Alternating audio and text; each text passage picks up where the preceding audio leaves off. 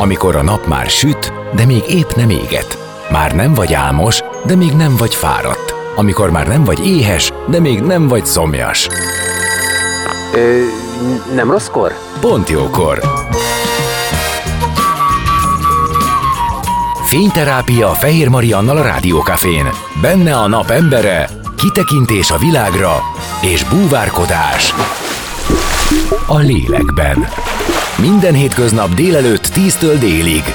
Pont jókor!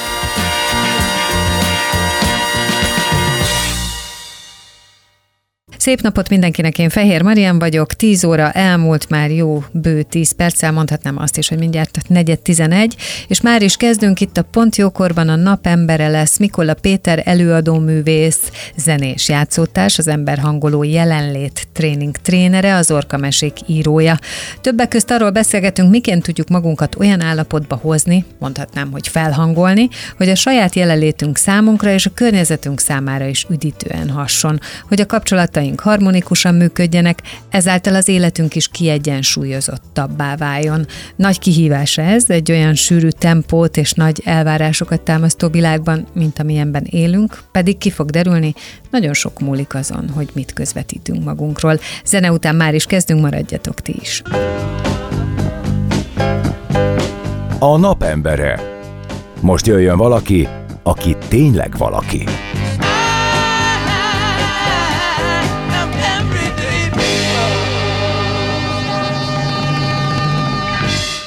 Szép napot mindenkinek, Fehér Marian vagyok, és már is kezdünk itt a Pontjókorban a napembere. Itt van velem Mikola Péter, előadó művész, zenés játszótárs, az Orkamesék írója, az emberhangoló jelenlét tréning trénere, akit köszöntök. Szia! Szia! Én is köszöntelek, és köszöntöm a kedves hallgatókat is.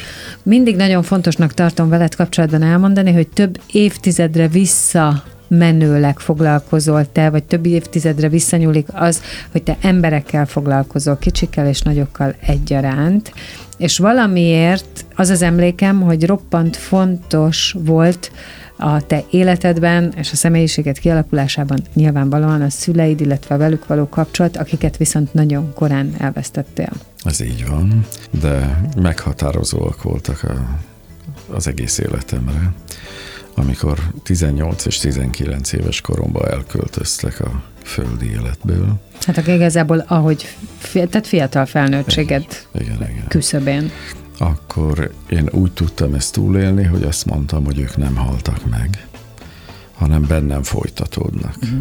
És ez így is van, mert apám nagyon magas szellemiségű játszó ember volt, tehát ö, ö, közgazdász doktor volt, de mindenkivel megtalálta a hangot, és minden helyzetben tudott játékot kreálni. Édesanyja meg egy olyan típusú ember volt, aki vonzotta az embereket, mindenki ment hozzá elmesélni az életét. Egy ilyen szeretet áradása volt. És amit én csinálok, legyen az gyerekműsor, mesekönyv, tréning, azok mind a játékos, érzelmes Igen. kapcsolódásról szólnak. Tehát két nagyon jól kommunikáló és érzelmeit megfogalmazni, kifejezni tudó emberből vagy te, és ez folytatódik valóban benned, és képzeld el, hogy azt gondolom, azzal együtt, hogy nyilván szeretnék beszélni a műsorokról is, a gyerekekkel való viszonyról is, de a jelenlét az egy olyan dolog, amire most azt gondolom, hogy olyan nagyon nagy szükség lenne, és hogy a jelenlét az, ami egyre inkább kiveszendőben van a világból. De ezt értem akár a saját viselkedésemre is, amikor egy nap nagyon sűrű és hosszú, hogy nagyon sokszor veszem észre, hogy azt se tudom, hogy oda, hogy zártuk a beszélgetést, hogy köszöntünk, figyeltünk egymásra, tehát hogy nem, nem vagyunk jelen az életünkben.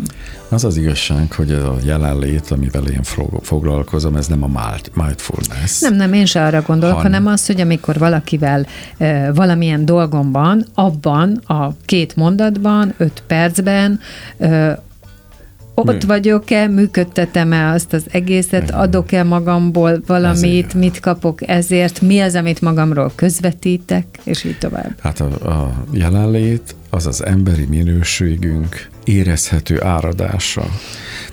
Beszél arról, hogy milyenek vagyunk, plegykál arról, akár akarjuk, akár nem. Uh-huh. Plegykál arról, hogy mit gondolunk magunkról, mit gondolunk a másikról, és mi a szándékunk abba a beszélgetésben. Most aki önazonosan, szabadon tudja engedni az emberi minőségének minden ö, spektrumát, ahhoz könnyebb kötődni.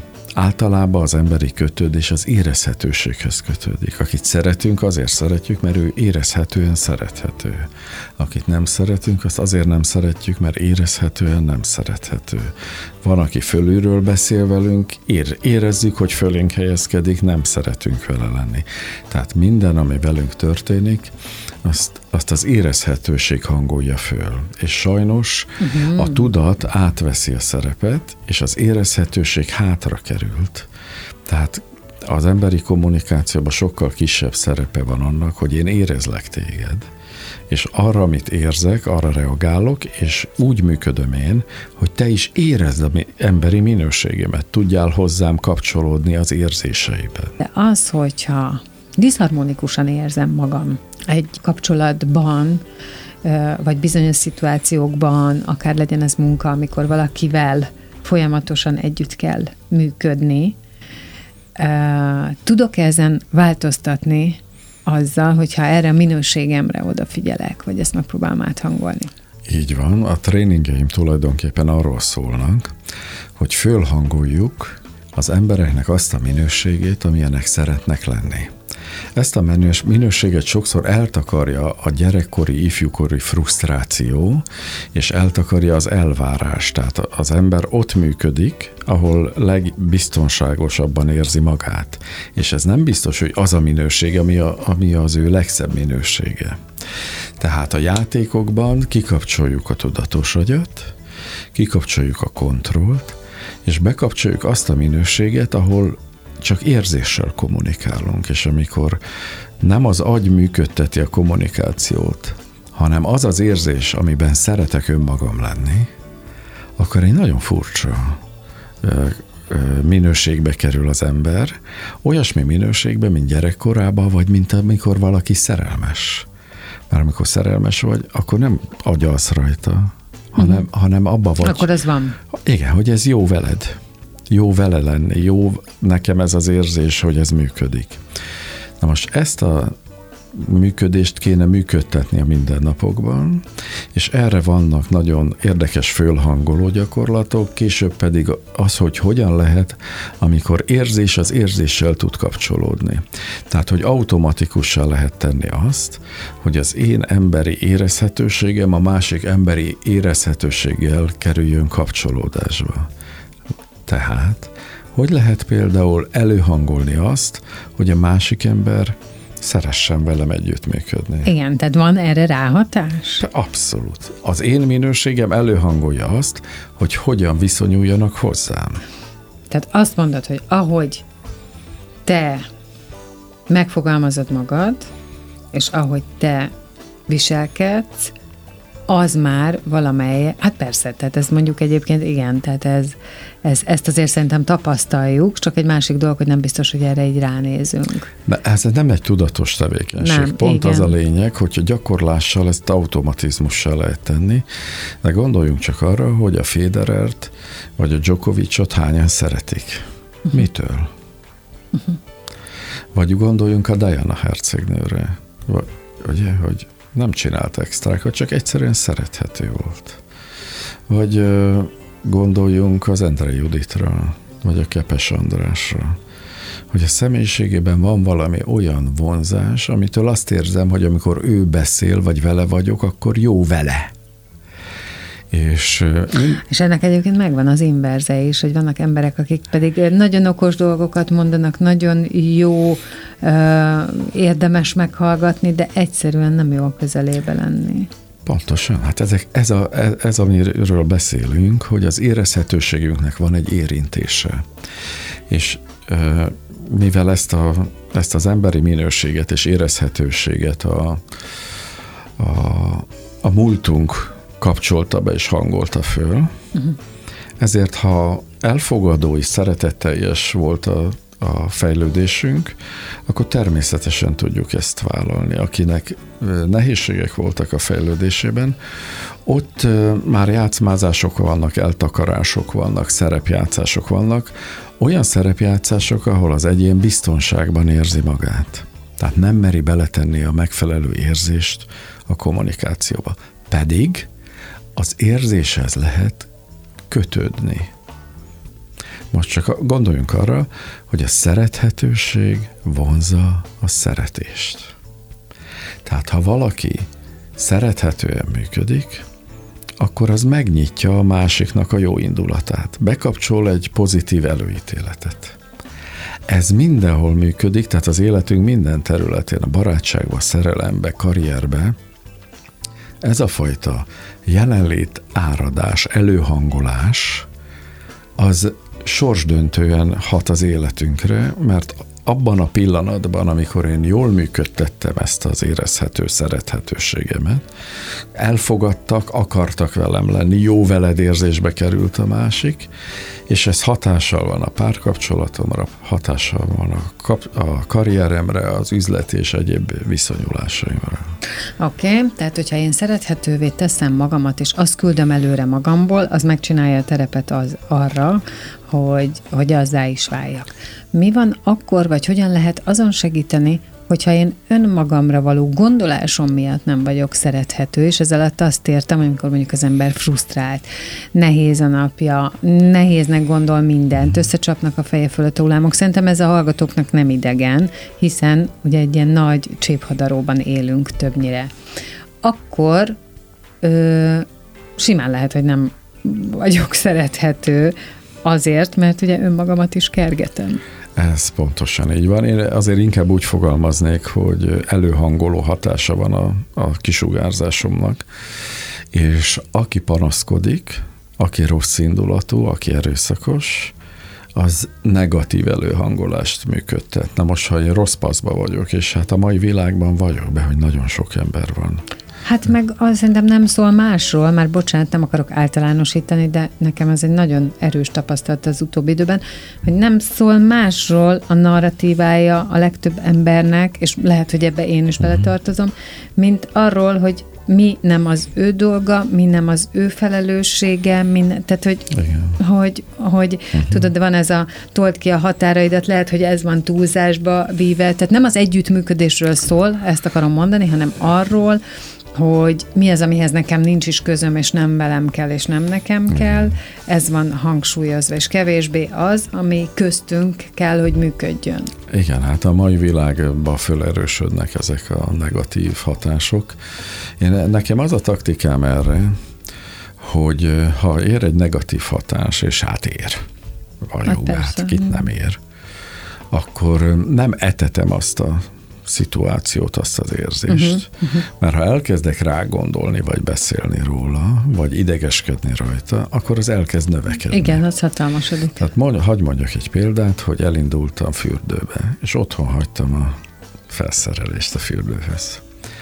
És akkor Hát mondtam, akkor így jártam, és vettem egy kanyart, és elmentem vérvételre, mert nálam volt a vérvétel. Az viszont ott volt az a cucc. És vé- ott volt, a, igen, és képzeld el, mellettem ült egy kisfiú, aki nagyon félt a vérvételtől, és mondtam, hogy hát, te képzeld el, hogy egyszer voltam vérvételen, és hát rá lehet szokni erre. Már hogy ez egy jó dolog. És amikor, amikor szólítottak, akkor úgy fölcsaptam a két öklömet a levegőbe, na végre! És amikor kijöttem, akkor mondtam a kisfiúnak, nagyon jó volt, legyél bátor. Tehát tulajdonképpen egy rossz dolog történt velem, hogy nem hoztam magammal a a úszónadrágot a szappantörő között, és nem idegeskedtem rajta, hanem elindultam egy másik irányba. Uh-huh. Tehát ha valami Gyorsan rossz... Igen, ha valami rossz ér, akkor azt nem etetem, hanem hátra teszem, és elkezdek valami olyat csinálni, ami egy más megoldás. Sőt, amikor ilyen tartósabb rossz érzésbe vagyok, akkor mindig keresek olyan tevékenységeket, amik jó hatással vannak az érzéseimre. Meghallgatok egy zenét, egy olyan zenét, ami jól esik.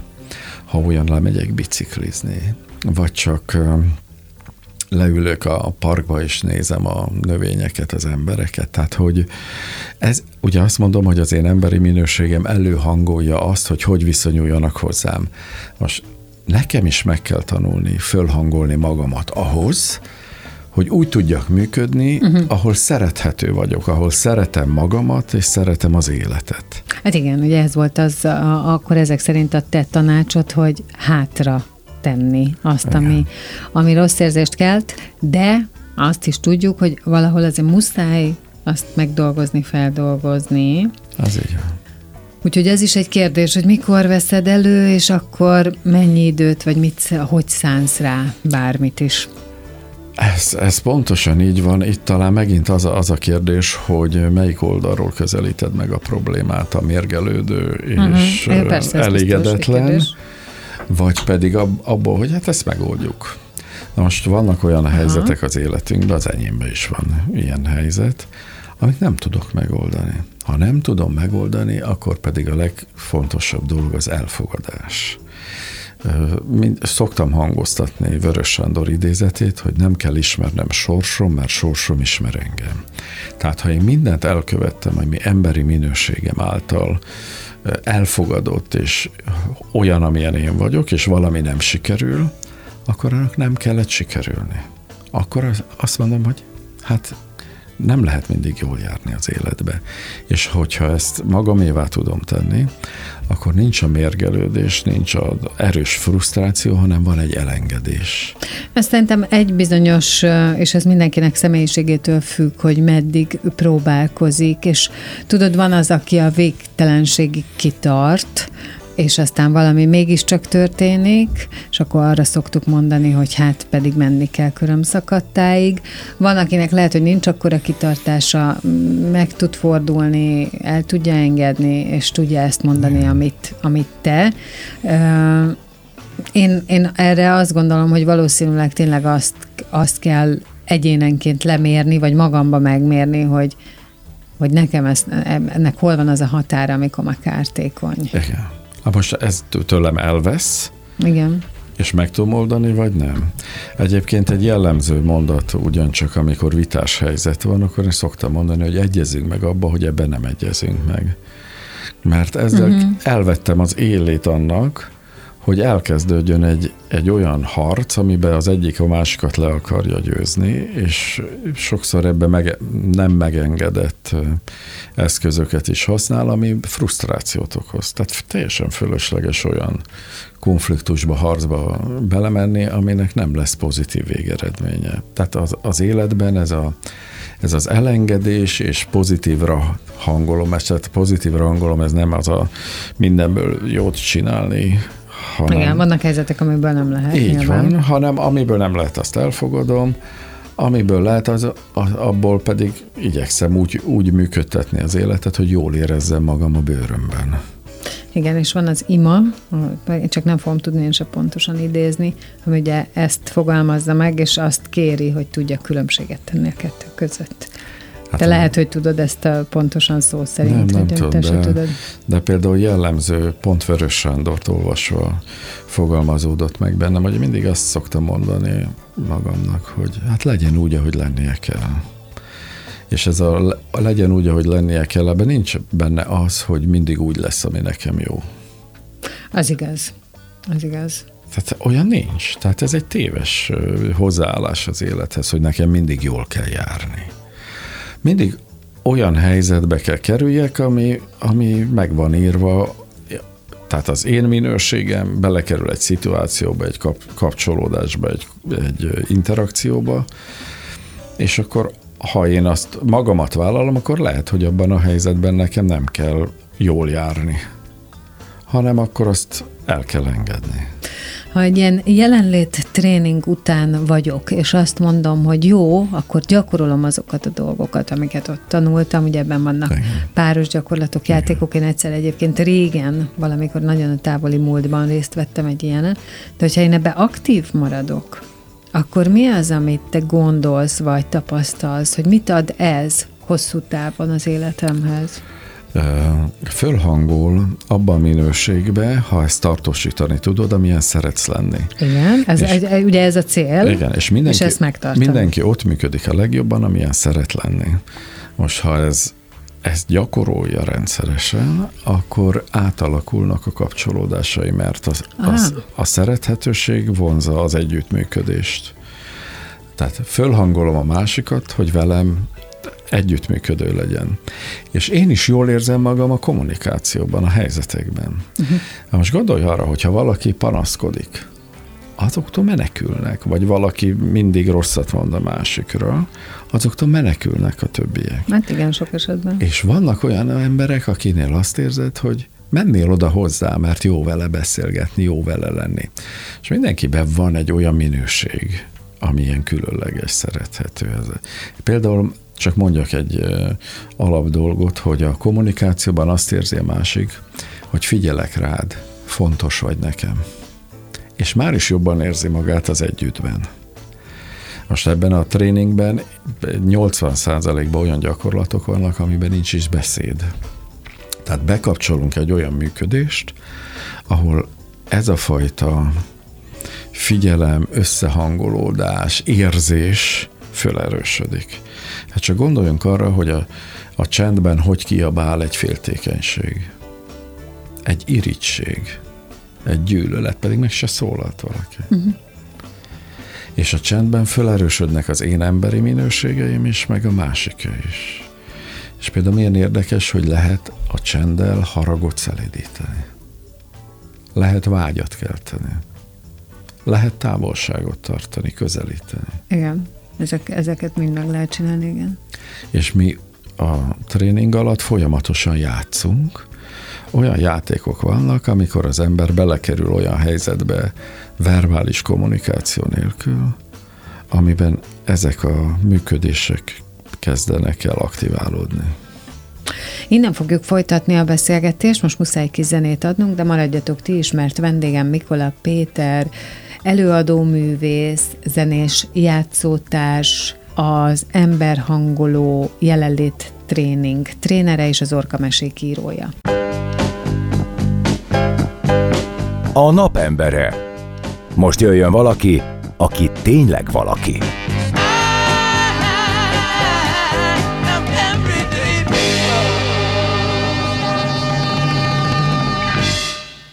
Itt vagyunk megint, a napembere továbbra is Mikola Péter, előadó művész, zenés játszótárs, a Zorka Mesék írója, az emberhangoló jelenlét tréning trénere, és már nagyon sokat beszéltünk arról, hogy mit is jelent pontosan ez a jelenlét tréning, ugye nem össze kötendő mindfulness-tel, hanem sokkal inkább arról beszél, vagy arra tanít, hogy saját magadat hozd egy olyan állapotba, amiben, amilyen te szeretsz lenni, amiben te szeretsz lenni, és abban az állapotban közelíts a kapcsolódásaidhoz, egyébként meg saját magadhoz is.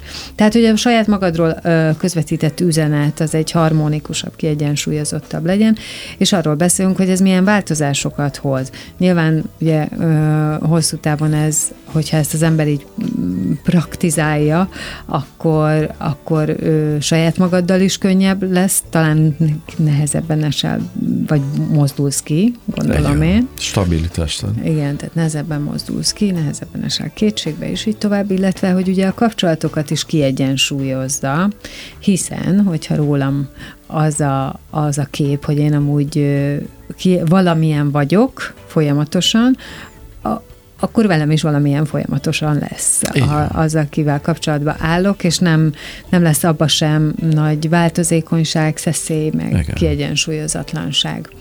Ö, és arról is beszéltünk, hogy ez többnyire játékokkal és különböző ö, tréningmódszerekkel éred el, és azt is mondtam, hogy én voltam jó néhány évvel ezelőtt, most úgy kiszámoltam, szerintem hét is van ez, de kíváncsi vagyok, hogy te mit tapasztalsz. Időről időre ugye tartasz. Ilyen tréninget, ennek utána lehet nézni, hogy akik eljönnek akik e, ebbe így belevágnak, a ma embere a két évvel ezelőttihez képest, tehát hogy milyen képed van neked az általános állapotról? Hát romló állapotban vannak az emberek, hiszen a világ is romlandó, és sokkal az értékrend átalakult érdekrendé, mm. és mindenki ebben az érdekrendben keresi a saját önmeg öné, önérvényesítését, tehát sokkal kevesebb az együttműködésre való törekvés, és mivel az önérvényesítés egy harc a világban, ezért kevesebb a harmónia, több a, a frusztráció. A, én arra törekszem, és, és nagyon jók a visszajelzések a tréning után, hogy senki nem teljesíthet emberi minősége fölött. De ami az emberi minősége, abból érdemes a maximumot kihozni. És képzeljük el, hogy van egy kártyalap a kezedbe, és ha jól játszol vele, akkor nyersz a kártyajátékban. Na most ezekkel a játékokkal úgy próbáljuk működtetni mindenkinek a saját kártyalapját, személyiségét, uh-huh. hogy abból a legtöbbet hozhassa ki. És olyan visszajelzések vannak, hogy azt, mondja, azt mondta az egyik hölgy, hogy még soha nem éreztem magam ennyire nőnek. Uh-huh. Most ez azért volt, mert ő neki el volt nyomva a nőiessége. Volt egy másik hölgy, azt mondta, hogy én egy domináns alkat vagyok, mindig domináltam, és olyan jól esett ezekbe a játékba, hogy milyen, amikor nem dominálok, és annyira szerettem. Vagy egy házaspár azt mondta, te, Hát még, még soha nem néztünk ennyit egymás szemébe. Igen, ez olyan nagyon furcsa, hogy állítólag az egymás szemébe nézés és az érintés az, ami nagyon lecsökken, vagy nem tudom, nem figyelnek rá, tehát egész egyszerűen, hogy kitűnik, eltűnik, és ez már ki is mutatott, hogy mire a teljes elhidegüléshez jutnak az emberek, addigra ez a kettő, amit teljesen hiányzik.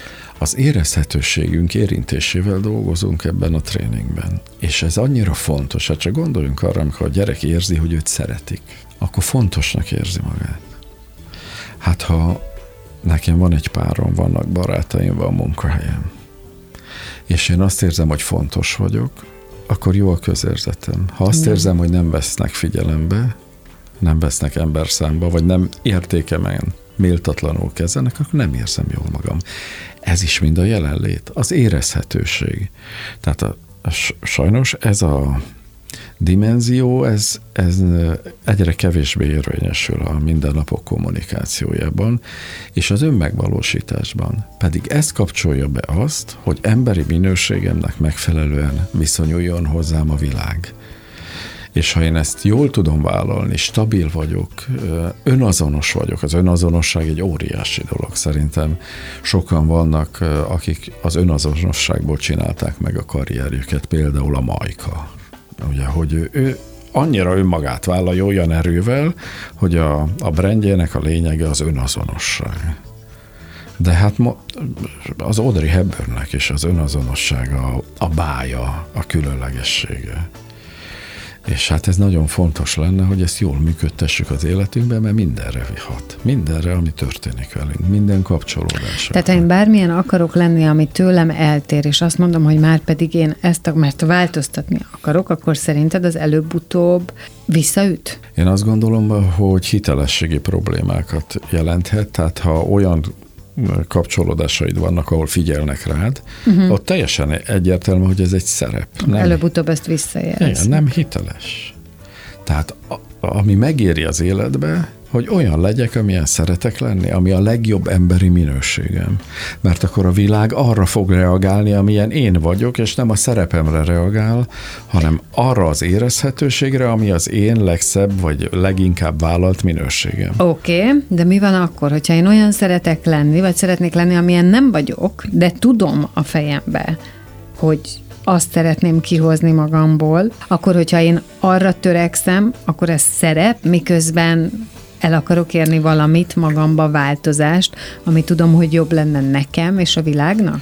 Hát ez egy ö, komolyabb kérdés. Tehát, Már a végére ez, rájöttem, hogy ez egy komolyabb összefüggés, és egy másik szakma. Ez, igen, ez egy másik szakma, abban én nem szeretnék belebonyolódni. Nyilván, hogy, hogy senki nem tud emberi minőségétől nagyon eltérően működ, működni, tehát ha neki az a minősége nincs benne a, a jellemében, akkor ott az, az egy á, árandó ö, ilyen megfelelési vágy, amiben nem önmaga, és az hmm. nagyon fáraztó, igen, és igen, nem jól mutat. Ez igaz. Igen. Csak én a politikusokat tudom fölhozni, hogy egy jó, jó részük szinte elvesztette emberi jellegét, vagy civil jellegét, és már csak a szerepének és a manipulációnak tud megfelelni.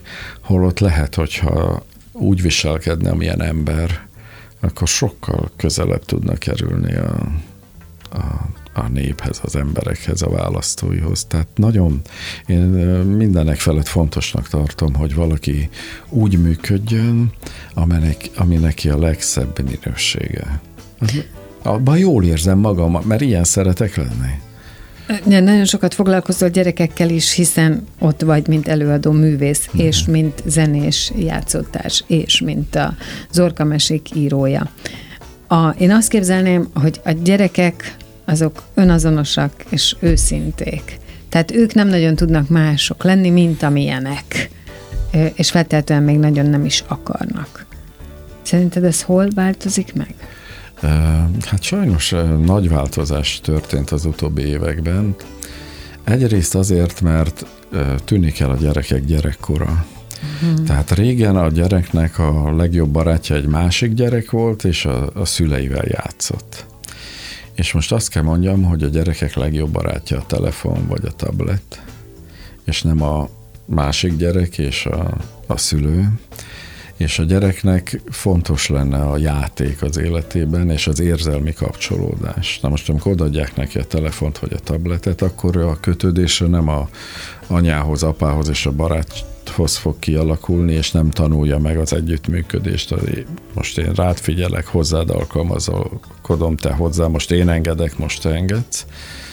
És hát ez átalakítja az alapokat, hiszen a gyerekkorban alapozódik meg, hogy milyen lesz az életünk.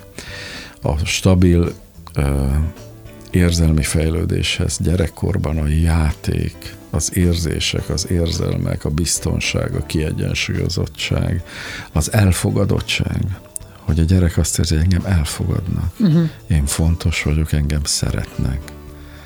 Ez mindenek felett van. Tehát erre az időszakra is mondható az, hogy azzal, hogy a technika annyit fejlődött, vagy technológia, az bekúszott ide, és itt is károkat okoz. Igen, egyértelmű. Tűnni kell a játékosság.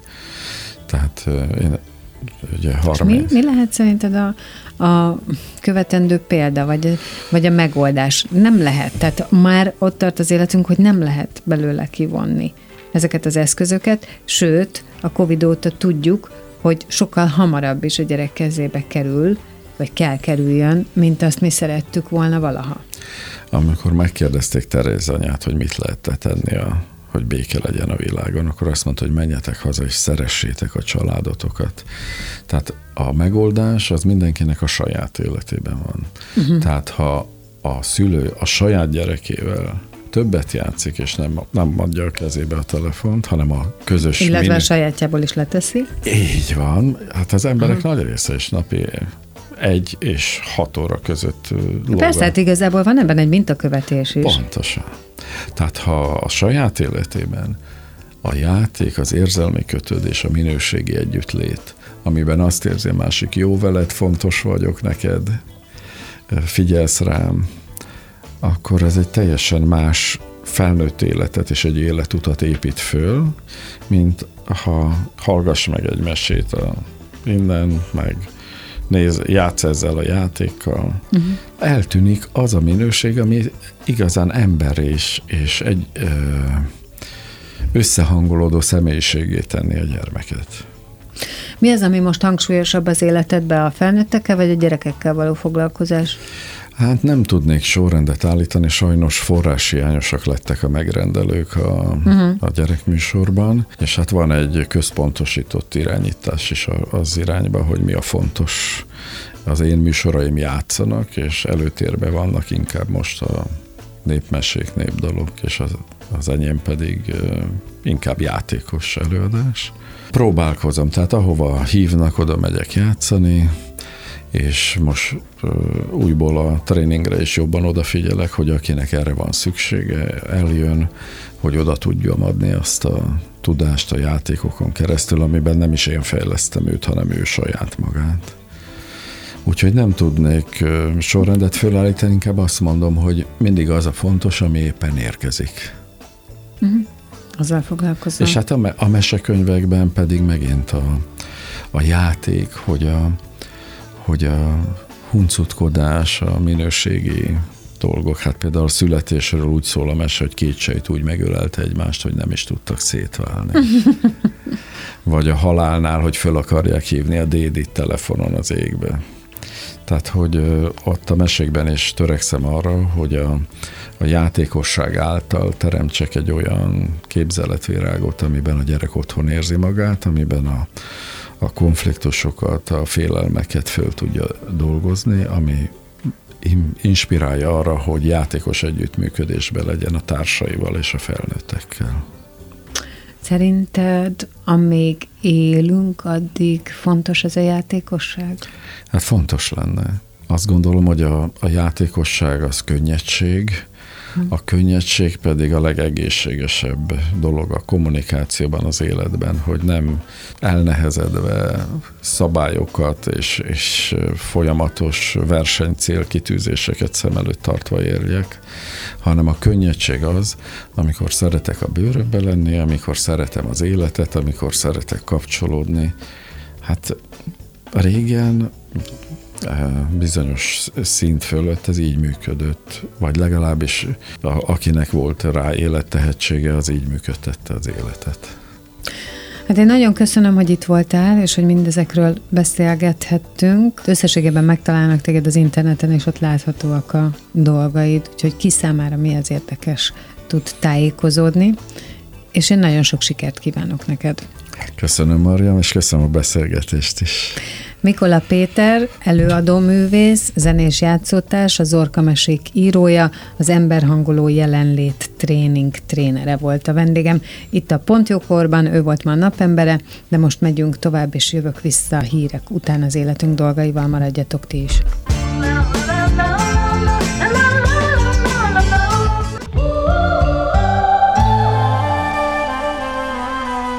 Az elhangzott műsorszám termék megjelenítést tartalmazott.